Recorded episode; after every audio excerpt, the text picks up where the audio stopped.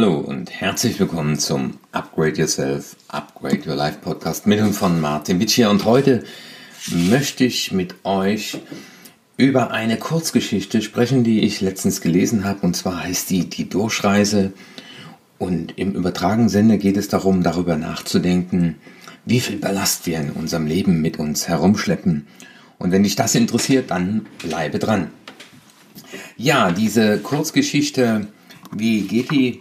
Und zwar irgendwann im letzten Jahrhundert besucht ein Tourist einen berühmten polnischen Rabbi und er sieht erstaunt, dass der Rabbi nur in einem ganz einfachen Zimmer voller Bücher wohnt. Das einzige Mobiliar außer dem Regal war ein Tisch und eine Bank. Und dann fragt der Tourist den Rabbi, wo sind denn Ihre Möbel? Und dann entgegnet der Rabbi ihm, wo sind denn Ihre? Und dann sagt er, meine, der Besucher, ne? Ich bin ja nur zu Besuch hier, ich bin nur auf der Durchreise, erwidert der Tourist. Und dann sagt der Rabbi genau wie ich. Und das Spannende ist, ähm, ich habe vor ein paar Tagen mit meinem Junior eine Sendung geguckt, die heißt Willi will's wissen.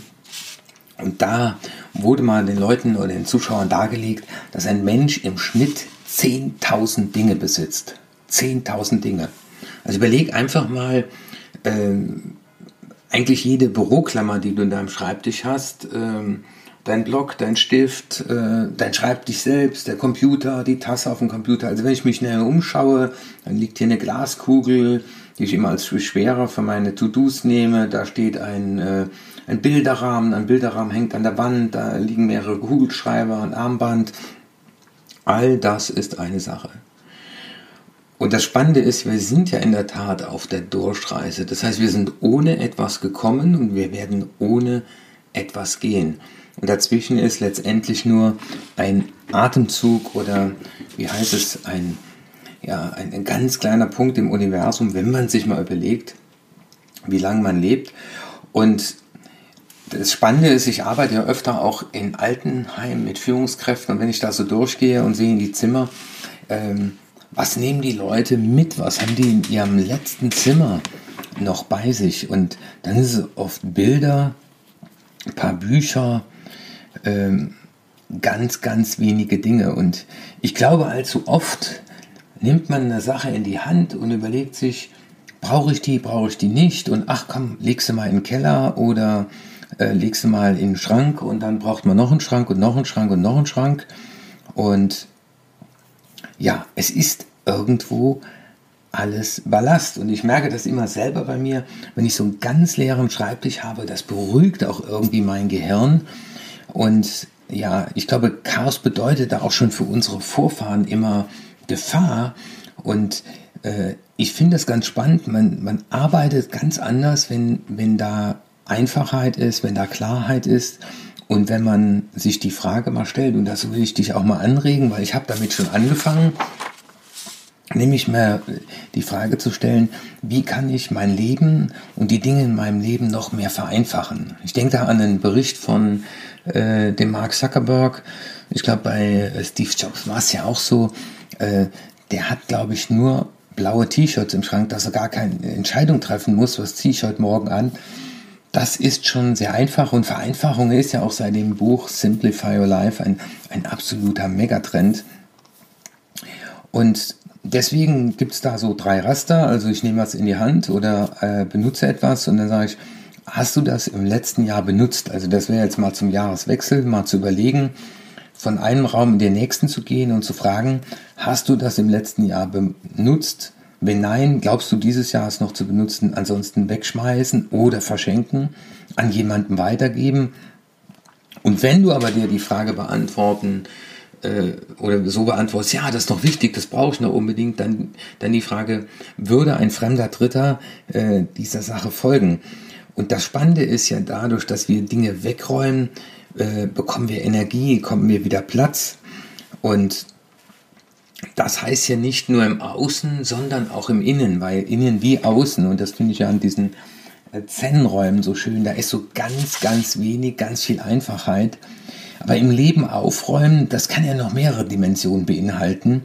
Äh, zum Beispiel, indem man auch mal sich die Frage stellt, äh, mit wie vielen Dingen, mit wie vielen wie viel Themen beschäftige ich mich immer wieder und wie viel mehr Zeit könnte ich gewinnen, wenn ich ja es vereinfachen würde, ja, indem ich zum Beispiel lerne, Prioritäten setzen oder auch Nein zu sagen. Und man muss auch nicht jedes spannende Projekt annehmen, weil das ist dann auch wieder Belast, weil man beschäftigt sich wieder damit.